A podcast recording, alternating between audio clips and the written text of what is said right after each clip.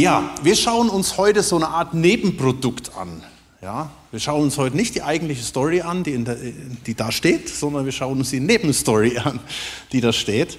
Ähm, in der eigentlichen Story geht es um, äh, die spielt sich in Kapernaum ab.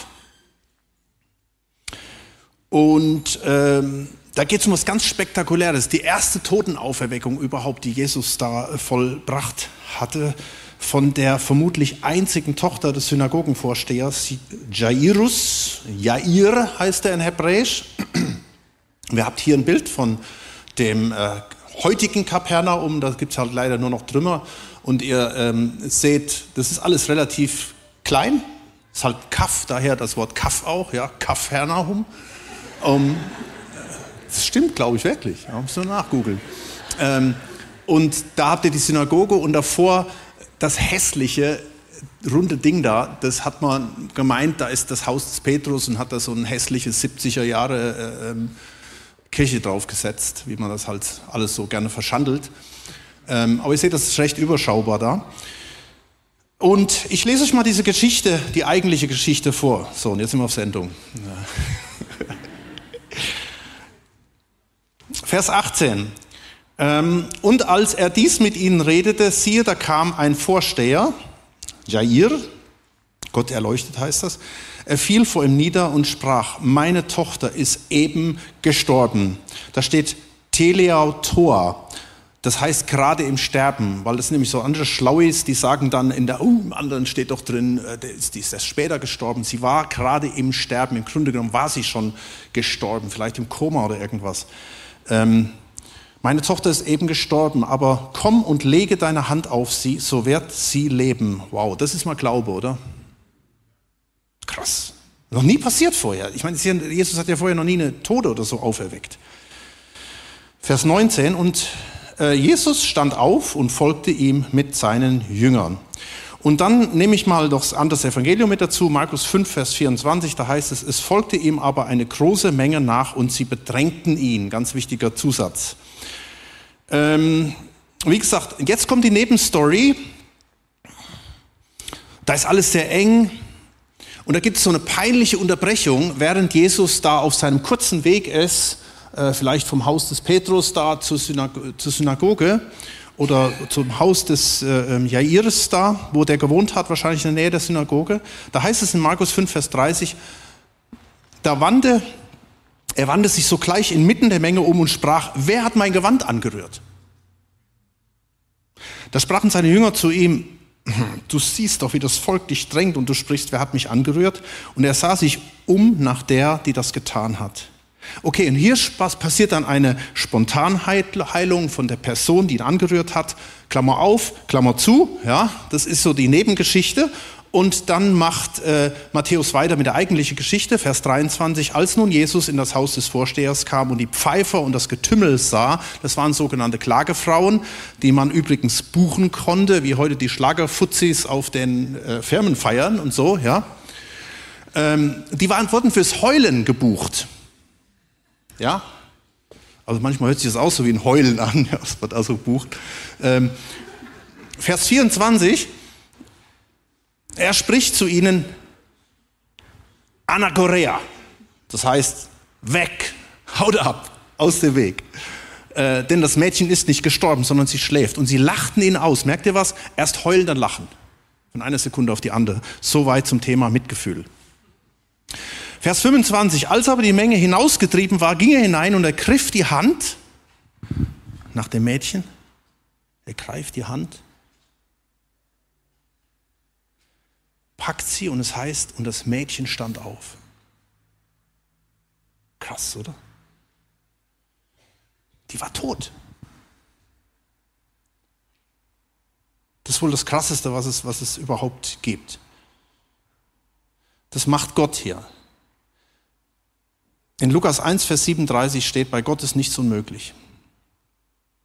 Auch wenn wir das nicht immer erleben, ja, aber dürfen wir an einen Gott glauben, der, dessen Grenze selbst der Tod nicht ist. Und darum beten wir auch, wenn wir keine Hoffnung mehr haben. Auch wenn wir das nicht immer ermessen können, was dann passiert. Und die Nachricht heißt es in Vers 26, hiervon verbreitete sich in jener ganzen Gegend. Ich hatte letzte Woche mal einen Eindruck weitergegeben, den ich hatte, als ich da im, im Radio den Bericht gehört habe und ja, Ärztemangel und, und Hausärzte und alles so tragisch, mir kriegt keinen Termin, das kennen wir ja alle. Und dann war es mir so, als würde Gott sagen, das ist eure Stunde. Das ist eure Stunde, das ist die Stunde der Gemeinde Jesu. Wisst ihr, bisher war das ja nicht so. Ich bin noch aufgewachsen, da hast du sämtliche Termine überall gekriegt. Aber es gab auch noch eine andere Zeit. Und es gibt auch heute Länder, da gibt es andere, die haben keine Ärzte. Die müssen direkt zu Gott rennen. Und komischerweise erleben die auch mehr Wunder wie wir. Und es war mir, als würde Gott sagen, das ist eure Stunde. Und ich finde das so cool, dass wir in den letzten Wochen das auch vermehrt erleben. Und ich möchte euch jetzt schon einladen, auch nachher werden wir wieder Gebet haben. Wir machen es hier. Wenn das Platz nicht ausreicht, könnt ihr hier nach vorne kommen und für euch beten lassen. Das ist unsere Stunde. Lasst uns das mehr praktizieren. Äh, nicht nur, weil wir es hier erleben, nicht nur, weil wir es eben gesungen haben, dass Gott Wunder tut vor 2000 Jahren und vor 1000 Jahren und heute, sondern dass wir da echt dran festhalten. Okay. Und damit sich das halt eben auch verbreitet, wie hier. Und jetzt kommen wir zur Nebenstory. Und die schauen wir uns jetzt, die eigentliche Story schauen wir uns jetzt hier mal genauer an. Also während er am Weg ist, gar nicht weit, er richtig bedrängt wird, passiert Folgendes. Vers 20, und ich lese mal aus der NGÜ, Neugenfer. Da war eine Frau, die seit zwölf Jahren an schweren Blutungen litt. Jetzt können wir schon ein bisschen mehr nachvollziehen, was, was ja in der anderen Übersetzung heißt es da äh, die blutflüssige Frau und so. Ähm, man weiß nicht genau, was es war, vermutlich eine Gebärmutterblutung. Hier steht im Griechischen das Wort Hämorrheo. Heute spricht man, glaube ich, von einer Hypermenorrhoe. Also, liebe Mediziner, entschuldigt, wenn ich das hier irgendwie falsch ausspreche oder so. Aber auf alle Fälle, es war sehr schlimm. Und wie gesagt, damals gab es die medizinischen Mittel gar nicht um das alles zu analysieren, was da passierte. Aber diese Frau schleppt sich seit zwölf Jahren mit dieser furchtbaren Krankheit rum. Und das ganz Schlimme damals, sie galt als unrein. Also nicht nur unrein, dass, dass du fühlst dich unrein, sondern sie galt als unrein. Für die damalige Zeit ein Todesurteil. Keine Ehe, keine Kinder, keine Sozialabsicherung, keine Sozialkontakte, lebenslanger Lockdown. Kennt ihr das Wort noch? Oh, Lockdown. Was löst das in dir aus? Lockdown. Nicht spazieren gehen. Das ist so der ganze Blödsinn. Da darfst man gerade einkaufen gehen und das ganze Zeugs, ey. Zwölf Jahre lang. Und dann noch geächtet. Ich meine, wir haben ja einen solidarischen Lockdown gehabt, ja. Aber das war, das war hier eine Frau. So, und während diese Geschichte hier in Matthäus in Klammern steht und ganz kurz behandelt wird, äh, lesen wir in den anderen Evangelien das viel ausführlicher bei Lukas und Matthäus. Und darum habe ich hier mal das so reingesetzt und möchte euch diese Geschichte mal ein bisschen im Fokus aufzeigen. Markus 5, Vers 26, da steht folgendes. Sie war bei vielen Ärzten in Behandlung gewesen und hatte dabei viel erlitten. Ich hoffe nicht, dass du das erleidest, wenn du krank bist von Ärzten irgendwas. Aber damals gab es halt eben auch viele Scharlatane und viele okkulte Pseudoheiler. Ja, Okkultismus war sehr stark auch verbreitet. Und sie hat wirklich vieles erlitten. Und ihr gesamtes Vermögen ausgegeben. Hier finden wir einen kleinen Hinweis, diese Frau war reich. Die Frau hatte Kohle gehabt. Aber über zwölf Jahre war alles weg. Menschen geben alles, wenn es an ihre Existenz geht. Aber hatte, es hatte nichts genützt. Im Gegenteil, ihre Leiden waren nur noch schlimmer geworden, auch durch die zunehmende Hoffnungslosigkeit, die Isolierung, die schwindende, der schwindende Reichtum, vermutlich die okkulten Bindungen, die dadurch entstanden sind und alle Heilungsversuche. Diese Frau, heißt es Vers 27, hatte von Jesus gehört und nun drängte sie sich in der Menge. So, und hier sind wir wieder bei unserer eigentlichen Geschichte, also beziehungsweise bei unserer Matthäus-Geschichte. Da steht jetzt, Vers 20 im zweiten Teil, sie trat von hinten herzu. Warum? Bedeckt. Die durfte ja gar nicht in die Menge gehen, die war, die war bedeckt. Äh, genau, da sind wir noch. Ich glaube, ich habe noch ein anderes Bild. Ja, genau so. Die hat sie verhüllt wahrscheinlich. Die sah niemand. Und von hinten kam sie an Jesus dran. Und das darf man gar nicht. Das geht gar nicht. Sie rührte den Saum seines Gewandes ein, an und macht somit den Rabbi unrein. Jesus war unrein jetzt. Also es war absolutes No-Go. Denn sie sagte bei sich selbst, wenn ich nur sein Gewand anrühre, so bin ich geheilt. Das geht nicht. Wir als Theologen sagen, das geht ja gar nicht. Hey, was ist denn das für ein Hokuspokus? Gewand anrühren und heilen. Also hier, nach meiner neutestamentlichen Theologie funktioniert das überhaupt nicht. Merkt ihr? Schalten sie schon wieder sämtliche. Und ganz ehrlich, so interessant, wenn man die ganzen äh, evangelikalen Theologen dazu liest. So richtig kann es keiner erklären. Sie rührt den Saum des Gewandes an und sagt, wenn ich nur sein Gewand anrühre, so bin ich geheilt.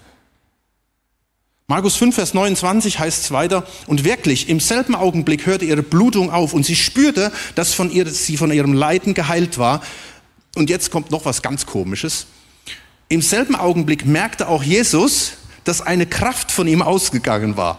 Normal ist er immer aktiv, ja. Er heilt aktiv. Und er merkt, dass eine Kraft von ihm ausgegangen war. Hm. Er drehte sich um und fragte die Leute, wer hat mein Gewand berührt? Seine Jünger, in Lukas 8 wird uns verraten, das war Petrus. Hm? Klingelt's? Petrus halt mir weiter, ja, erwiderte, du siehst doch, wie sich die Menschen um dich drängen. Und da fragst du, wer hat mich berührt? Aber Jesus blickte in der Menge umher, um zu sehen, wer es gewesen war. Und hier wieder unser Matthäus. Jesus aber wandte sich um, sah sie und sprach, sei getrost, meine Tochter dein Glaube hat dich gerettet. Und die Frau war geheilt von jener Stunde an. Hammer, oder? Mehr, man muss einfach mal diese Geschichte auf sich wirken lassen. Mehr braucht es nicht. Was muss ich hiervon noch groß erzählen? Das ist so eine Hammer-Story. Und es steckt so viel drin. Schauen wir uns nochmal ähm, die Situation an. Dieses Riesengedränge Jesus wird bedrängt von allen Zeigen. Plötzlich hält Jesus an, dreht sich um und ruft, wer hat mich berührt? Ich meine, hallo? Viele haben Jesus berührt. Und da muss irgendwie plötzlich so eine Stille entstanden sein. Und Petrus, der die unwahrscheinliche Gabe hatte, so eine peinliche Stille mit Dummheit zu füllen, Entschuldigung. Ich sag's, weil wir, sind, wir können uns häufig, sehr häufig mit Petrus auch identifizieren, ja. Versucht Jesus aus der Patsche zu helfen. Diese peinliche Situation und er versucht Jesus aus der Patsche zu helfen mit seinen, ich meine, Jesus, ja, es sind ja viele Leute hier, die uns berühren und so. Und tatsächlich, ich meine, Petrus ist ja nicht, wirklich nicht so dumm. Da gab es mit Sicherheit Leute, die wollten Jesus, wie die Popstars heute, ja, oder die Fußballstars oder keine Ahnung, ja, die man berühren will. Ich will ihn nur mal berühren. Und da kamen mit Sicherheit auch Leute drum, ich will ihn nur mal berühren. Ich glaube nicht, dass das die einzige Frau war, die ihn berührt hatte. Aber nur bei einer Person passiert was. Nur bei einer einzigen Person passiert was. So krass, so einmalig, dass du das, dir das theologisch auch gar nicht so richtig erklären kann. Es passiert einfach, dass Kraft von ihm ausging und sie wird gesund. Und es liegt offensichtlich an der Frau, denn sie sagte bei sich selbst, wenn ich nur sein Gewand anrühre, bin ich geheilt. So, und hier kommt halt wieder dieses Wort so so. Das haben wir schon zweimal vorher angeguckt. Wieder so so. Wenn ich ihn nur anrühre, dann bin ich geheilt, befreit, erlöst, gerettet. Diese Frau hier, muss ich das nochmal überlegen, ich habe es eben versucht vor Augen zu führen. Die wird als namenlos vor. Die hat noch nicht mal einen Namen, ey. Wir können jetzt nicht sagen, die Maria oder die Gertrud oder die Rebecca, die hat überhaupt, die wird als, die hat keinen Namen. Und es ist wie so, als wollten die Evangelisten uns zeigen, diese Frau war namenslos. Sie war nobody. Sie hat zwölf Jahre lang niemand die Hand gegeben, niemand umarmt, niemand hat sie geküsst und kein Pastor hat ihr die Hand aufgelegt, um für Heilung zu beten. Nichts, zwölf Jahre lang Lockdown. Und natürlich diese eklige Krankheit, diese, diese gefühlte Unreinheit. Und diese Frau ist so verzweifelt. Und doch gibt sie nicht auf, zwölf Jahre lang, zwölf Jahre lang. Sie gibt nicht auf. Sie greift diesen Zipfel des Gewands wie zum letzten Zipfel Hoffnung. Irgendwer was oder irgendjemand muss ihr gesagt haben, dass es, was es mit Jesus auf sich hat.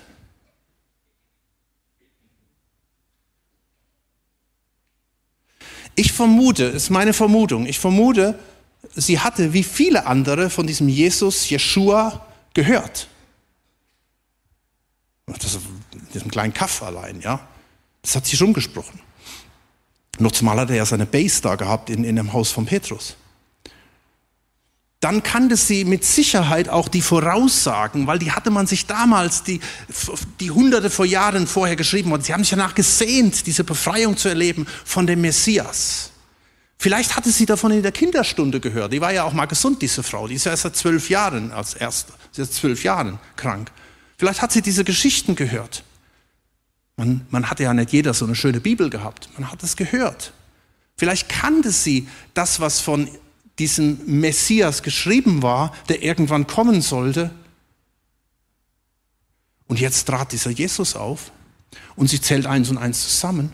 Vielleicht kannte sie diese Stelle aus Jesaja 53 und das hat mich so angesprungen. Hör mal, was da steht und vergleich das mal mit dieser Frau. Da ist was von Jesus, wird erzählt, wie er kommt.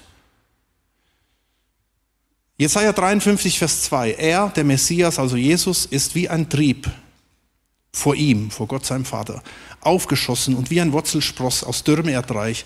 Er hatte keine Gestalt und keine Pracht. Und als wir ihn sahen, da hatte er kein Aussehen, dass wir Gefallen an ihm gefunden hätten. Er war verachtet, von den Menschen verlassen. Ein Mann, der Schmerzen mit Leiden vertraut, wie einer, von dem man das Gesicht verbirgt. Er war verachtet und wir haben ihn nicht geachtet. Und sie so, boah, das bin ja ich. Das fühlt sich so genau an wie ich. Als ob dieser Jesus auf ihre Ebene runterkommt und wird genau so, wie sie sich gefühlt hat, wie sie behandelt wurde.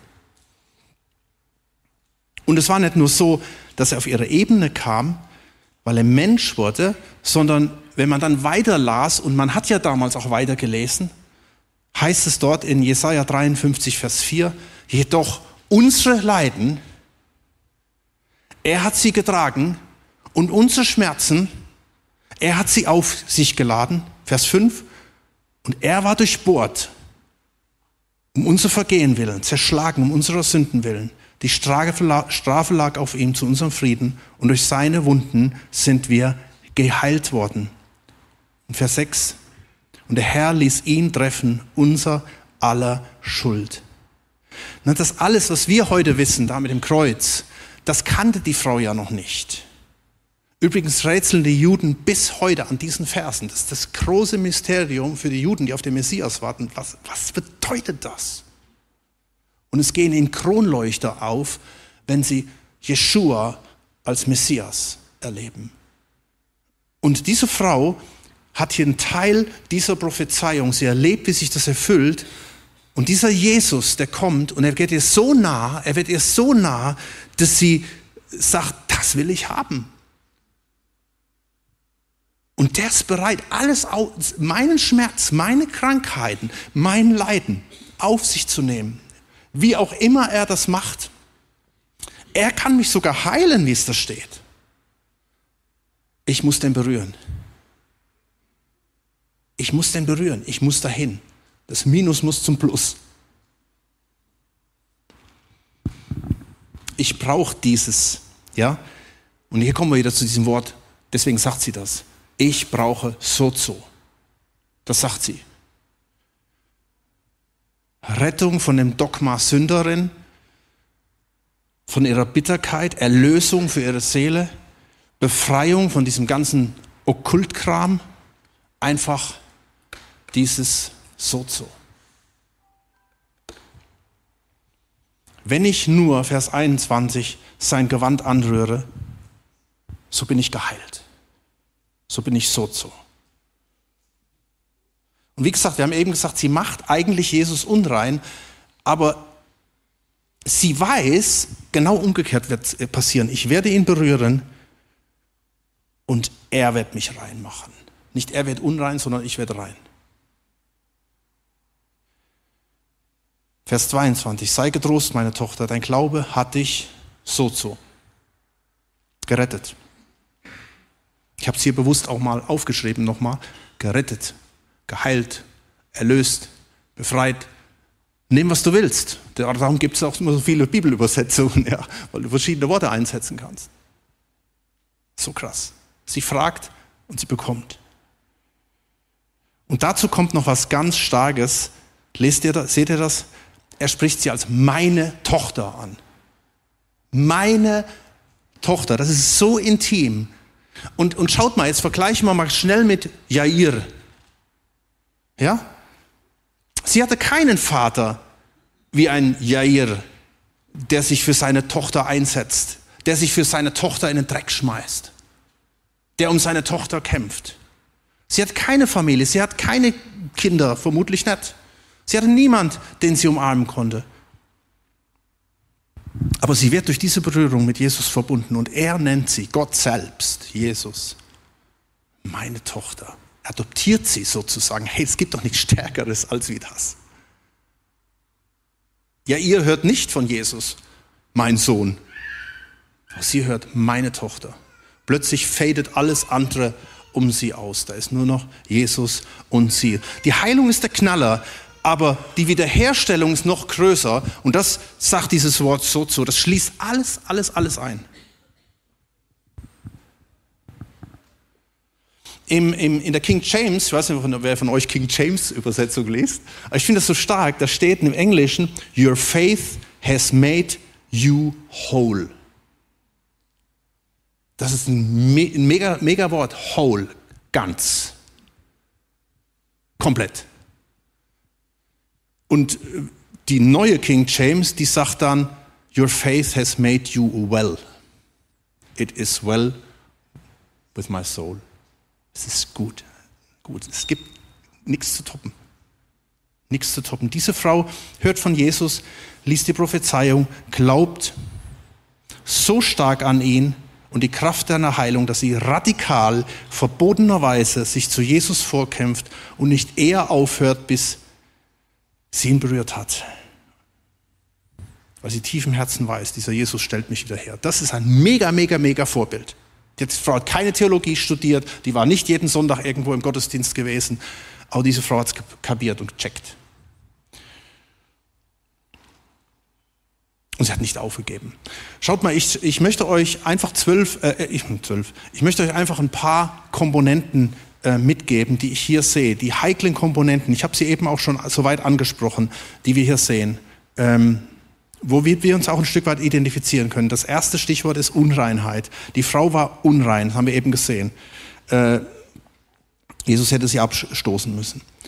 Die Anwendung ist, das ist so stark, die war wirklich äh, rituell unrein und eigentlich war sie ja unrein.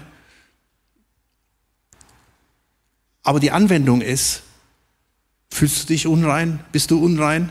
Wirst du abgelehnt? Dann kannst du zu Jesus kommen, diese Verbindung aufnehmen. Jesaja 53, Vers 4. Unser Leiden, deine Leiden, meine Leiden hat sie getragen, meine Schmerzen hat sie auf sich geladen. Und die Strafe, meine Strafe lag auf ihm zu meinem Frieden und durch seine Wunden bin ich so so geheilt worden. Der zweite heikle Punkt ist die lange Zeit. Wie lange es gibt immer so Dinge, da sagen wir, warum greift Gott nicht ein? Warum nicht?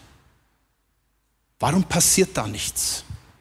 Ihr erinnert euch an letzter Woche, ja, da gab es ja dieses, diese Illustration mit diesem Typ, der da auf den Boden hauen musste mit den Pfeilen und er hört dann irgendwann auf und, und der Prophet sagt, warum hast du aufgehört? Du hättest weiterhauen müssen, dann hättest du einen Durchbruch geschafft. Und wir hören manchmal auf um fünf vor zwölf, vielleicht nach elf Jahren.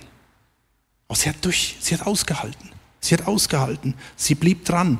Diese Zeit war dunkel. Es fühlte sich verblembert an. Und manchmal ist es auch so. Wir fühlen, ach, es hat doch eh keinen Zweck. Und dann gehen wir unseren Weg. Wir, wir machen dann ein anderes Lebenskonzept. Hätte die Frau ja auch irgendwie machen können. Ach, ich habe jetzt irgendwie meinen Weg gefunden. Ja, aber diese Frau gibt nicht auf. Diese Frau ist auch bereit, komplett das Programm umzustellen. Da, erscheint Jesus, sie hört von Jesus, sie vergleicht das mit dem, was sie gehört hat und sie macht etwas, was sie noch nie gemacht hat und sie macht etwas Neues. Und das ist auch eine ganz, ganz wichtige Geschichte hier. Sie überwindet diese Zeit. Ich, ich denke manchmal, viele haben von uns, viele Christen haben die Füße nicht mehr auf den Boden gekriegt nach, nach dieser äh, Corona-Zeit damals. So krass, wie viele Christen zum Beispiel in keine Gemeinden mehr gehen, keine Verbindung mehr haben mit lebendiger Gemeinde. Und sie haben sich irgendwie ein neues Lebenskonzept auf die Beine gestellt. Das ist so, so tragisch. Und das geht manchmal auch einher äh, dass diese Radikalität irgendwie weggegangen ist, hinzugehen und sich berühren zu lassen. Ich berühre dich, ich, ich suche Jesus. Mir ist das egal, was die Leute denken. Ich will durchbrechen und ich sehne mich nach dieser Berührung von Jesus. Und dann haben wir diese Distanz hier. Der Unreine oder die Unreine, die den reinen Messias berührt. Und dann haben wir ja noch diese Frau, eine Frau, die einen Mann berührt. Das ist ja auch immer so ein Ding. Jesus hat da, ist da quer durch die Instanzen gegangen, dass er sich immer mit Frauen auseinandergesetzt hat, die ja auch in der Gesellschaft nicht so viel wert waren damals wie die Männer. Und manchmal löst einfach unsere Denken unser kulturelles Denken Distanz aus. Vielleicht auch unser theologisches Denken löst Distanz aus. Ich habe ebenso die, bewusst diese Beispiele genannt. Ja, er berührt da den Stoff, sie berührt da den Stoff oder da ging plötzlich Kraft aus. Ähm, ich werde das nicht auslegen, weil ich habe auch nicht die Weisheit mit Löffeln gefressen. Es passiert einfach. Amen. Es passiert einfach. Und das ist ein Punkt, wisst ihr, und da glaube ich, ist es wichtig, dass wir auch diese innere Distanz überwinden. Ähm, dass halt eben doch Dinge passieren, die ich vielleicht 30 Jahre anders geglaubt habe. Und ich sehne mich danach, ich tue alles auf die Seite und habe nur noch den einen Wunsch, egal was es ich will, ich will mit diesem Jesus in Verbindung sein. Ich, ich möchte berührt werden, ich möchte Durchbruch haben. Und ich frage ihn immer wieder, Gott, warum? Wo hängt's? Wo klemmt's? Was muss ich tun? Und dann haben wir hier noch ähm, ja, genau, Überwinden der Distanz, das ist ja das Allerstärkste, dass er sie dann als meine Tochter bezeichnet. It's No-Go, auch gerade für da, wie, wie eine Frau, meine Tochter. Das geht doch gar nicht. Es, geht, es wird ja noch krasser. In der Bibel, in den Propheten, wird oft, werden wir als Geliebte oft bezeichnet. Oder im Hohelied. Das, das ist so emotional, so passt vielleicht gar nicht zu unserer Art von Religiosität.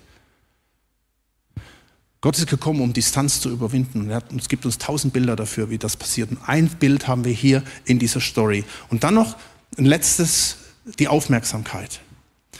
Jesus lässt den wichtigsten Mann des Dorfes, ja,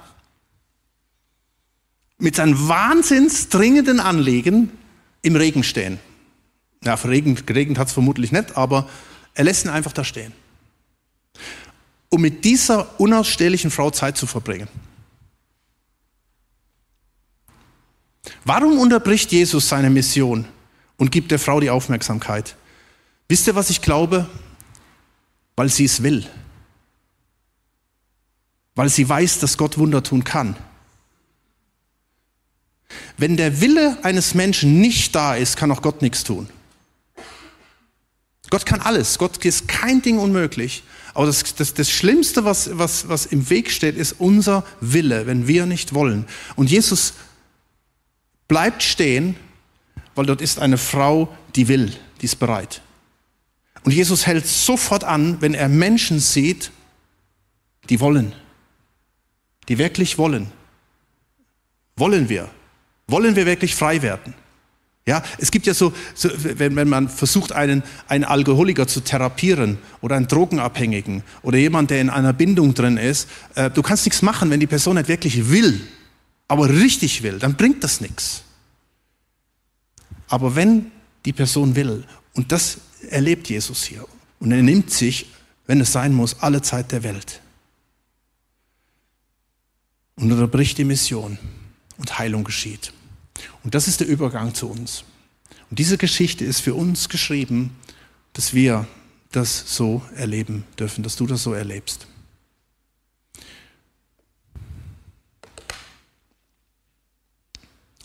Jesus berühre mich. Vielleicht klingelt es bei dem einen oder anderen, der schon länger im Glauben ist. Ähm, da gab es mal ein Lied. Anfang 2000, das war in unserem Gründungsjahr von der Chapel, kam das, glaube ich, raus, von, von Albert Frei. Wisst ihr, glaubenstechnisch muss es einiges passieren in meinem Leben, dass ich mich emotional für Jesus geöffnet habe. Mein Glaube war immer sehr verkopft früher gewesen. Und eine Steilvorlage war tatsächlich dieses Lied hier gewesen, Jesus berühre mich. Ich weiß, es ist ein bisschen in die Jahre gekommen, wie das halt so ist, ja. Ähm, aber dieser Text ist so steil. Und ich möchte dich einladen, äh, wir wollen jetzt gleich das Lied singen. Wir werden es aber machen so, dass wir, ähm, ich werde es jetzt erstmal euch vorlesen, Und ich möchte dich einladen, dass wir dann mal noch eine Zeit haben, wo einfach noch die Musik ist. Und dann möchte ich dich einladen, zum Gebet zu kommen. Jesus ist jetzt in dem Sinn nicht hier leib, leibhaftig, in dem Sinn, also, aber er ist da. Er lebt in uns. Und es ist so stark, sein Geist lebt in uns und er gibt uns die Möglichkeit, dass wir in Berührung kommen mit ihm. Und das beginnt manchmal auch damit, dass ich einfach zum Gebet komme und sage, ich brauche Gebet. Und wie gesagt, so, so ist so umfangreich. Ich brauche Erlösung, ich brauche Befreiung, ich brauche Vergebung.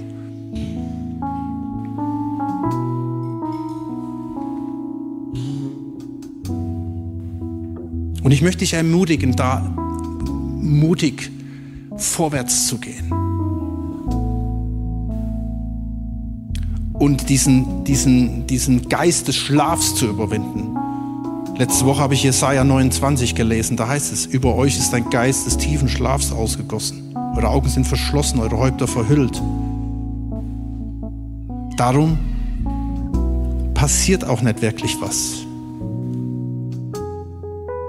Weil ihr mir oft nur mit dem Mund naht, mit meinen Lippen mich ehrt, aber ihr Herz, euer Herz ist nicht da. Euer Wille ist nicht da.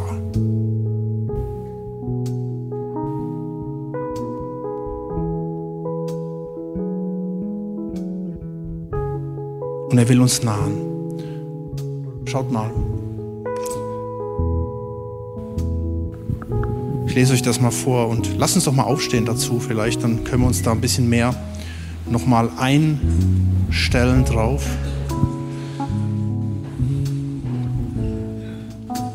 nur den Saum deines Gewandes einen Augenblick berühren und die Kraft, die von dir ausgeht, tief in meinem Innern spüren. Nur ein Blick aus deinen Augen, nur ein Wort aus deinem Mund und die Heilungsströme werden fließen und meine Seele wird gesund. So zu. Jesus, berühre mich hol mich ab, öffne die Türe für mich, nimm mich an deine Hand, entführe mich, deine Gegenwart. Jesus, ich spüre dich, ich strecke mich aus nach dir, berühre dich und mein Herz brennt von neuem nur für dich, deiner Gegenwart. Nur ein Stück vom Brot des Lebens, nur ein Tropfen aus dem Kelch dann bin ich mit dir verbunden und meine, mein Hunger wird gestillt. Nur ein Schluck vom Strom des Lebens, von dem Wasser, das du gibst. Und die Ströme werden fließen aus der Quelle tief in mir. Kurzer Einbruch. Im Griechischen steht da, dass diese Frau einen Blutfluss hatte, eine Quelle in ihr drin, die das produzierte. Eine Quelle in ihr drin. Und jetzt wird diese Quelle ausgetauscht. Diese Quelle versiegt die Quelle der Krankheit und die Quelle der Heilung kommt in sie hinein. Und ich finde das hier vom, vom Wortspiel so gut. Und die Ströme werden fließen aus der Quelle tief in mir, eine neue Quelle. Herr, ich bin nicht würdig. Ich bin oft so weit weg von dir, doch in deiner Liebe kommst du jetzt auch zu mir.